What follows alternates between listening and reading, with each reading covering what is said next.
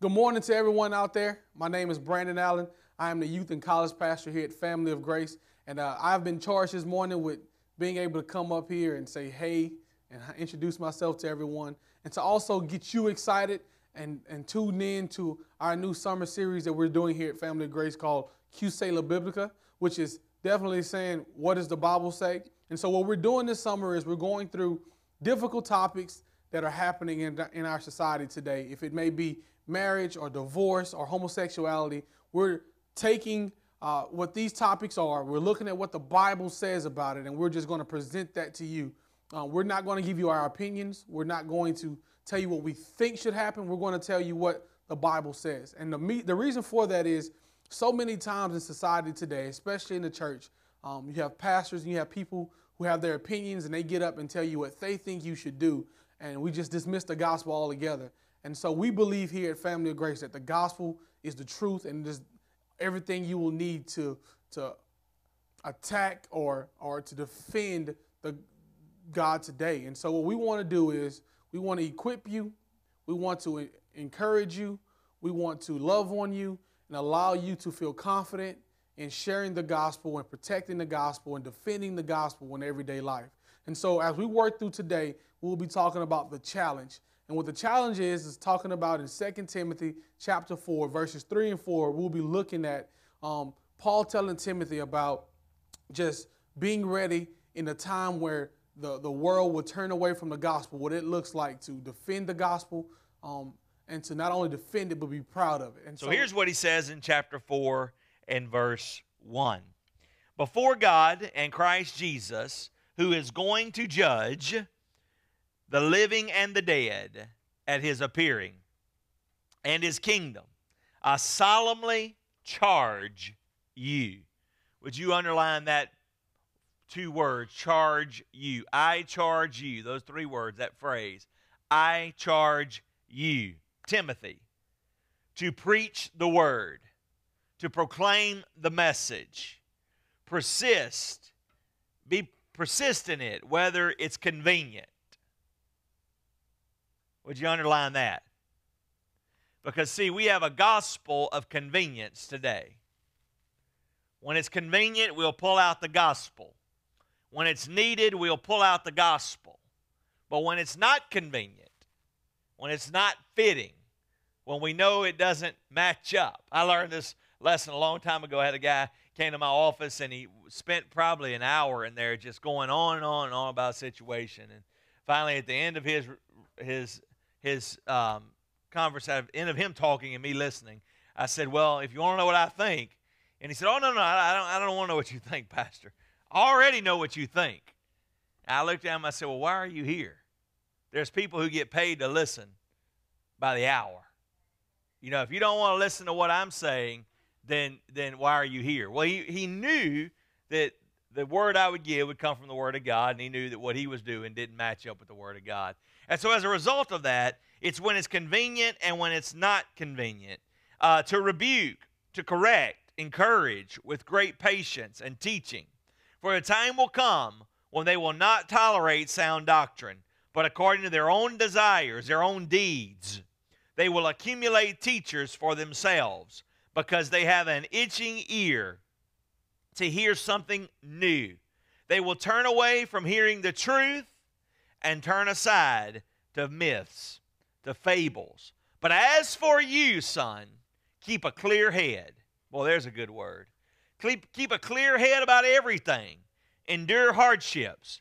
Do the work of an evangelist and fulfill your ministry. You may remember that yesterday or last Sunday when we teed this series up, there was something that I was telling you. There's three things that I want you to write down. And as we're going through what does the Bible say, there's three questions that I want you to ask yourself every week. And it was, what is the Bible saying in the context? What is it saying to me? And then what does God want me to do about it? We'll come back to these questions at the end of this sermon, but these are the three things that we are looking at and looking for. Today, I want to kind of do this as a comparison and a contrast. A little bit different than the way I normally lay out the structure for my sermon, but I believe after much prayer and, and, and and study and spending time with our preaching staff that uh, this is a good way to present this today. It's the challenge. What is the challenge? Number one, the challenge is that the time will come where they will not endure sound doctrine. It says, For they will not endure sound doctrine. Now, you remember last week we talked about in the book of Revelation the doctrine of the Nicolaitans. In the book of Revelation, he went to the church of Ephesus, and it says, You do have this one thing that you're doing right. You hate the doctrine of the Nicolaitans. The Nico meant to conquer, and Lation meant the laity. So the doctrine of the Nicolaitans was that they are teaching a doctrine that is casting a spell on the laity. Today, my brothers and sisters in Christ, I believe we have preaching that is casting a spell on the laity. I believe it's still there. It's easy believism. It's lowering the expectation of the gospel. You may lower the expectation of the gospel, but you will not lower the gospel. Are you hearing me today, church? You may lower what you think about the Word of God. You may lower what you think the Word of God expects. You may think it doesn't fit. You may think it's not trending. You may think it's not relevant today. But I want you to know something. It doesn't change the Word of God because the Word of God is settled forever and ever. There is no new case law for the Word of God. Kings have been trying forever to destroy it. Kingdoms, rulers have been trying to eradicate the gospel but they have not been successful. All the way back in Jeremiah 36, that king said, I don't like that page, tear it out, throw it in the fire. Do you know that it didn't cancel out what that scroll said, what that word of God said right there? The fact that he tore it out did not nullify it. And the fact that we may ignore it, the fact that we may place it on a shelf, does not nullify it. He told the church of Ephesus, you, you have this that you're doing right. You hate the doctrine of the Nicolaitans that is conquering casting a spell upon the laity. Now, when he came to the church of Pergamos, he said, Now you have given in to the deeds, to the doctrine of the Nicolaitans. You have given in to this spell. I love what I love what he told um, what uh, Paul said to the church of Galatia. Let me, let me go a little bit further on this casting a spell in the church of Galatia, here's what he says. He came to them and they were saying that some had to be circumcised and some didn't. And he came to them and here's what he said Oh, foolish Galatians, who has bewitched you? Who has cast this spell upon you? That you are embracing the thing of the past and trying to bring that into the thing of the new. Now, here's the thing I want you to understand today. He came to the church of Pergamos and he said, You are enduring, you are upholding, you are learning, you are applying the doctrine that is conquering the laity. Are you out there, church? Conquering the laity. And so he we bring fast forward that, and he tells young Timothy, Son, there will come a time where they will not endure sound doctrine. They will not endure sound doctrine. Now, you realize that this Nicolaitan doctrine came after Timothy was told these words by Paul, who was in prison. Now, understand something. Let me go back and set the stage for just a moment. While Paul is writing this letter to Timothy, he is hearing them probably sharpening the edge of the guillotine that is about to cut his head off. Yet he is saying, I charge you I charge you, I charge you not to accept the spell. For the time will come when they will not endure sound doctrine, but according to their own desires. Their own desires. Because they have an itching ear, they will heap up for themselves teachers. Do you know that's where we are today? We have denominations that are forsaking the Word of God. Not just preachers, the whole denomination are no longer upholding the Word of God. Do you know who the minority is today in the Christian movement? The preachers who are upholding the Word of God. They are the minority. They are not the majority anymore because they realize that if they want to continue to attract people, then they must dumb down the Word of God. They must dumb down the expectation of God. And we, let's just preach what people really and truly want to hear. Really and truly want to hear. You know, as we think about this today, what is the challenge? The challenge is that humanity has designed its own gospel. It's a beautiful deception humanity has, de- has designed, has developed, has written a gospel according to man. a gospel according to man and not a gospel according to the voice of God that was inspired by God. Last week we looked at it. We have now the Queen James Version, and that's a gospel according to man. It has nullified, it has dumbed down, it has uh, erased things in the Word of God that rise up to an expectation. Now, here's the good news today is that in the midst of this beautiful deception, we realize that there are people who are looking for a blessing without the obedience. Amen. We have people who are looking to God and they want a blessing without obedience. Now, if you're looking for something to tweet out this morning, there's your good line right there. Blessings without obedience. People who are wanting to walk according to the flesh and not according to the spirit. They're wanting God to rain down the blessings, rain down the blessings, rain down the blessings, but they're not wanting to walk according to obedience, but they're saying, Lord, give me your blessing. Lord, give me your blessing. Well, you got to be blessable if you want to be blessed. If you want to walk in the unleashed power and anointing of God, you must live a life that is blessable. You say, well, Pastor, my neighbor's not blessable and he's an atheist or he's an agnostic or he's just a downright corrupt man and he's blessed. No, you need to make sure you understand what blessed is.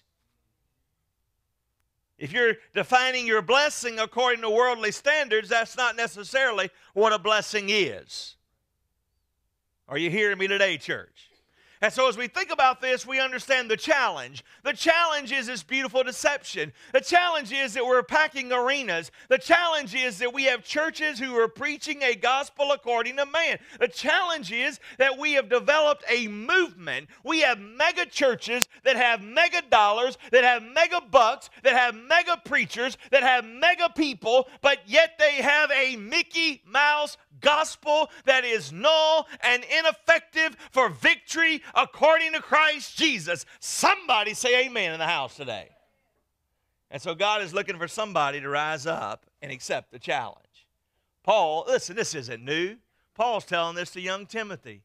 Go to the, I mean, we read the book of Revelation, chapters 1 through 3. There's seven churches that had strayed. And he said, if you don't repent and come back to your first love, come back to what's right, I'm going to put you out of business. That's what it means.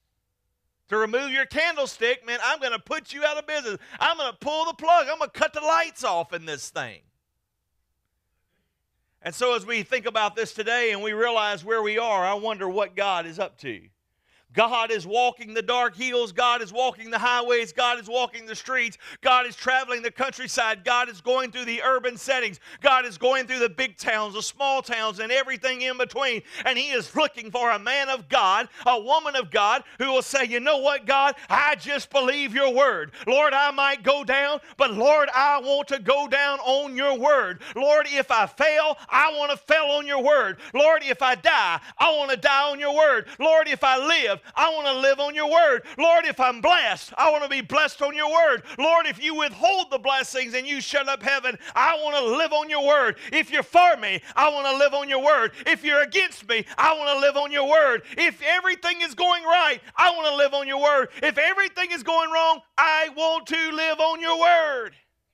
And as Paul is saying these words to Timothy, they are sharpening the guillotine to execute him and he says, Son, I'm about to die. You say, well, You didn't read that. Well, finish the text. It says, For I have fought the good fight, I have finished my race. I'm about to die. But I'll tell you what, Timothy, if I could get out of this prison cell one more time, if God would let me go free one more time, son, I would get back on the streets. I would go back down the highways. I would go down the hedges and I would preach the word of God. And he said, Timothy, I can't go free anymore. My time has come. I have finished my race. But son, I am passing the baton to you. And therefore, don't you let up. Don't you give in to the pressures of the world. Get out there and preach the word of God. Preach the word. Preach the word. That word preach is different from the word teach. We have a lot of teachers, but not a lot of preachers. That word preach literally means in the Greek to herald, to herald the gospel. For you to understand it, it's the same thing. We herald things on Twitter today, we herald things on Facebook today. But back in the day before social media, before 24 hour news media, if they wanted to get a message out, they had to have a man, they had to have a voice, they had to have somebody who would be the herald, who would ride through the streets of the city proclaiming the message, pronouncing the warning, telling people what to do. And what he would do is he would get out on the horse and he would begin to run, and he would run as fast as he could across the countryside. And when he would find a home, he would herald the message and he would race his horse straight into town and he would begin to herald the message. And can I tell you that when he went went into town, he didn't get out there on the street and get him a little stool and a bottle of water and sit there and say, okay, guys, okay, guys, the British are coming. Take heed. Was that what Paul Revere did? No. He heralded the message. Somebody came to church the other day. They were visiting and asked about how they enjoyed the service. He said, Well, boy, it was loud. I said, I guess I took the heralding seriously. Amen.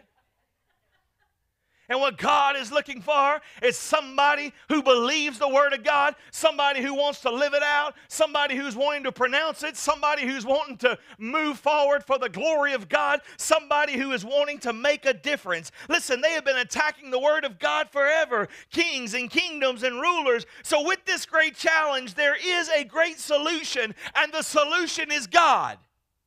Here's what it says in 1 Peter 1 24 through 25. It's a pronouncement from the Old Testament that came over into the New Testament. And here's what he said All flesh is as grass, and all the glory of man is like the flower of the field. The grass withers and the flower falls away I was thinking about this this week. You know, we're in a new house and uh, we have some flowers and we don't know what they do. And we had these bushes that I was going to pull down. And uh, they say you shouldn't pull anything out after you've been there for one year so you know what it's going to do. Gardening for Dummies, 101 right there. And so, man, I had these bushes that I wanted to pull out, and all of a sudden they put forth all these beautiful flowers and they even smell good. I thought, wow, man, I'm glad I didn't pull those dudes up. I came back this week, one week later, and all the flowers are gone. I'm like, well, they sure are ugly when there's no flowers. I wonder, do they outweigh looking at their ugliness for one week of the year? The flower falls away. All the glory of man, all the splendor of man falls away. But the word of the Lord endures forever. Now is the word of God, which by the gospel was preached to you. Preached. It was herald proclaimed to you. The solution is God. The solution is this. Paul said, Timothy, you are the solution. Timothy, yes, I know the Nicolai. I know there are Nicolaitans are, are raising up a group to cast a spell on the laity. I know that men are being deceived. I know that the Galatians are being bewitched. But, son, I want you to know that you are the solution. God searched high and low and he found you, young Timothy, and he has charged you to preach the word. To preach the word. And here's what he's saying preach the word, be ready in season when it's convenient, and out of season when it's not convenient. Rebuke, exhort with all long suffering and teaching. God has established a plan convince, rebuke, exhort, long suffering, and teaching. To teach, convince people, convince people, convince them, convince them, convince them. That means you got to keep on to convince them. You don't cast your argument one time and that's it. I mean, look, if we had people trying to convince people as much to come over to the gospel as we do to come over to a political candidate, we would already have the solution at hand.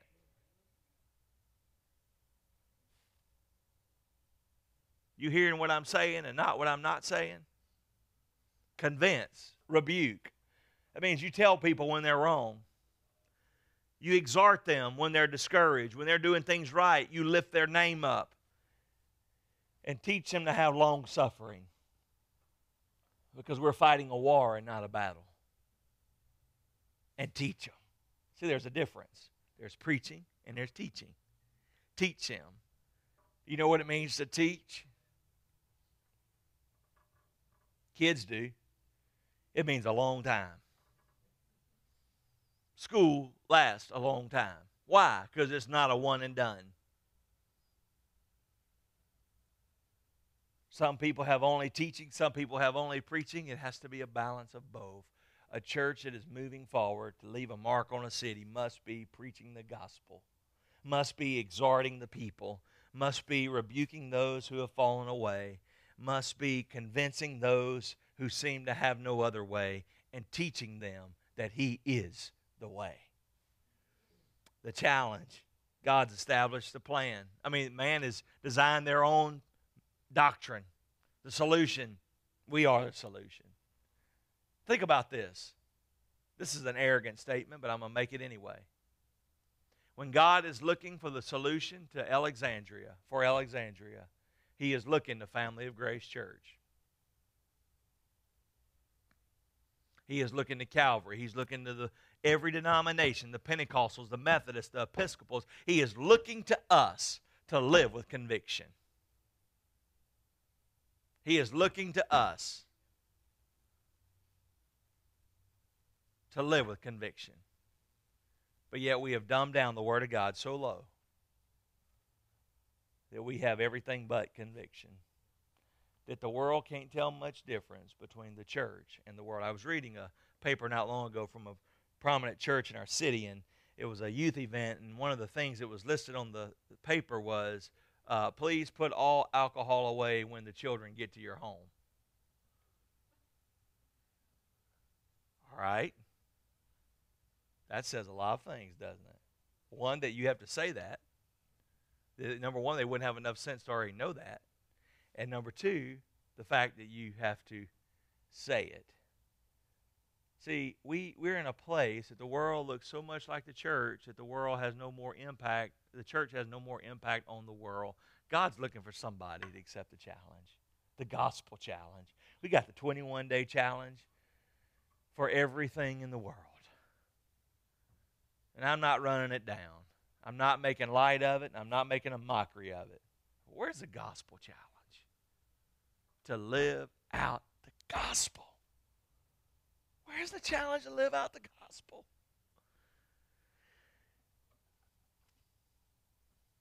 The other challenge was the judgment is coming. The challenge was that we would we would be watchful, endure afflictions, do the work of an evangelist and fulfill our ministry. Yes, if you go back to chapter 3 and verse 12, all those who desire to live godly in Christ Jesus shall suffer persecution. We was talking about this this morning. Somebody was talking to several people that they talked to who are going to other churches, and here's, here's a common phrase. We're talking about a common phrase that you hear from people who go to church. You know what it is? Well, I go there because I'm comfortable. It just fits me. I'm comfortable there. Really? Are we looking to be comfortable or are we looking to change a city? Are we looking to be comfortable or are we looking to be a hope? Are we looking to be comfortable or are we looking to dumb down the authority of the Word of God? If you want to live up to the Word of God, you will suffer persecution. If you want to live up to the Word of God, you will be afflicted. You will be mocked. You will be ridiculed. But do the work of the ministry. Fulfill your ministry. Do the work of an evangelist. You know what that means? To go and tell. An evangelist goes and tells, goes and tells, goes and tells. Fulfill your ministry. And yes, Timothy, you're going to be persecuted. But when you're persecuted, suck it up and persevere for the glory of God. Heaven is depending on you. Heaven is depending on you. Isn't it amazing that hell is no longer horrified by the bride of Christ? Because we have no power. Because we have adopted a doctrine according to the philosophy of man. God is looking for somebody to adopt a doctrine according to God. The solution is this Paul said, problem is that God's called us to go out there and preach the word. God's called us to do the work of an evangelist. God's called us to be afflicted. God's called us to be tormented. But here's the solution. Look at what Paul said. Hey, Timothy, because I've stuck with the gospel, because I've stuck with the stuff, I'm done. I am already being poured out as a drink offering, and the time of my departure is at hand. I have fought the good fight. I have finished the race. I have kept the faith. You know how many people can't say that? That they've kept the faith? And you know what, Timothy? Here's the, here's the solution I will receive. Look at what he says I will receive. He says, I have kept the faith, and in the future there is reserved for me the crown of righteousness, which the Lord, the righteous judge, will give me on that day, and not only to me, but to all those who love his appearing, who love his appearing. You know what he's saying? Hey, Timothy, here's the solution, son.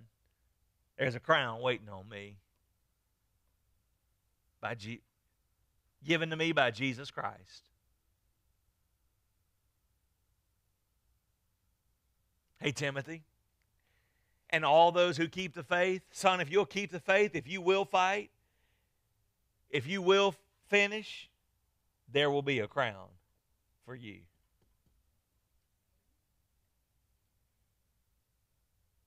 People are looking for the solution, they are looking for the remedy. They are turning everywhere. I passed a sign today hanging on an old building that said spiritual guidance. Hanging out on a building just said spiritual guidance and life advice. And I thought, my goodness, maybe the church needs to hang that back out on their sign, back out on their marquee. We've got the guidance, we've got the advice. God is looking for a man who will live it. God's looking for a woman who will live it. God's looking for a boy and a girl who will accept the gospel challenge to live out the gospel. What does the Bible say? Don't you give in. What does the gospel say? Don't you let up. What does the gospel say? Keep fighting. What does the gospel say? Fight to the finish. What does the gospel say? You will be blessed. You will be blessed. Hey, thank you for tuning in. We hope that the sermon today really touched you. Um, it really equipped you and, and left you excited about going out there and share the gospel. And so, once again, my name is Brandon. We're so thankful to have you. And we just pray that not only you plug in on online and on television, but you also come join us live and, and hang out with us so we can really meet you face to face. Once again, if you have any questions or you want to know more about us, you can find us on, on Facebook at Family of Grace, and you can also Look at our website at family-grace.com where you can find the sermons. You can learn more about the staff. You can find out about upcoming events and just the different ministries that we have here. So, thank you once again. Use what you what you've learned, the challenge, and apply that to your everyday life. God bless you. We love you and hope to see you soon.